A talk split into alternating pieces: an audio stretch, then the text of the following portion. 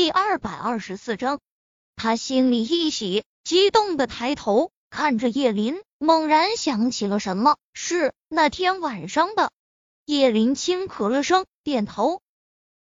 宁少臣仰头抿了抿唇，眼里都是笑意，高兴的像个孩子一样，不停的在叶林脸上亲着。叶林觉得这一刻四年的坚持都有了意义，那些所受的痛也值了。接着，宁少臣蹲下，看着叶小沫叫爸爸。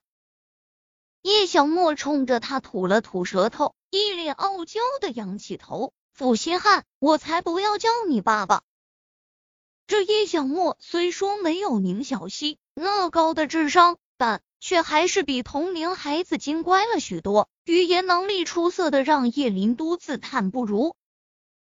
宁少臣皱眉，转头看着叶林。负心汉，叶林摸了摸鼻子，蹲下身。叶小莫，这个呢，是你爸爸。爸爸那时候是有苦衷的，不是故意不要我们的。说完，他指了指站着的宁小溪，这个呢，是你的哥哥。叶小莫却小脸依旧冷着，小手在宁少臣身上指了指，视线又落到宁小溪身上。你们两个都是负心汉，都不好。想想看着宁少臣，我妈妈生我时差点都死掉了，你在哪里？我妈妈为了养活我，天天没命的干活，你在哪儿？上次我还看到你凶他，你对他一点都不好，你还让我叫你爸爸，不可能！说完，牵着叶林的手，妈，走，我们去吃饭，不要理他们，都是坏人。身后的宁少臣手僵在半空中。眉头皱起了很深的粗痕，良久，手才放下。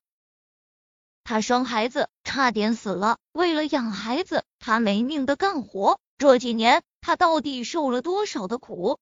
吃完饭后，明富就把宁少臣叫去了书房。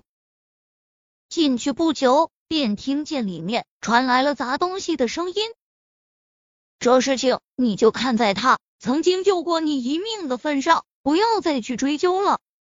宁父说完，猛吸了几口气，看着面前这个年过半百的男人，说的那么轻描淡写，宁少臣眼神冷了几分。难道在爸眼里，这样的事情也是小事？他抚着额头，如果站在面前的这个男人不是自己的父亲，他真不敢保证自己会做出什么事来。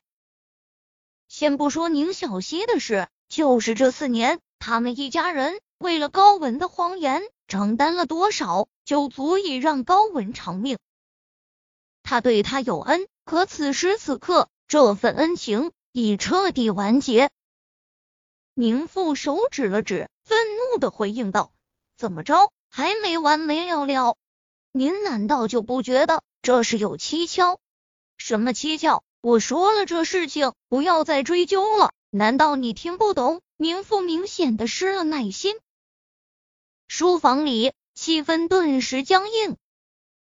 我就想问你，爸，为什么他不能生孩子？这么多年你都不告诉我，反而还去帮着他们，真的只是恩情吗？宁少臣脸色有些黑，周身的气息令人发怵。以他对父亲的了解，绝对不可能只是因为报恩那么简单。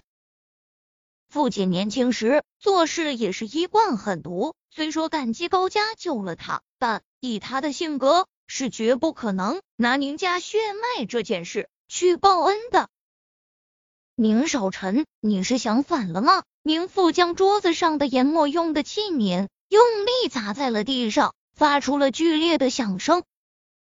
父子俩这么多年已经很少这样大吵了，这声音。让一直在门口踱步的何灵推开门，便闯了进去。宁父看见他后，明显神情里闪过一丝慌乱，随即镇定了下来，走过去：“阿玲，你进来做什么？”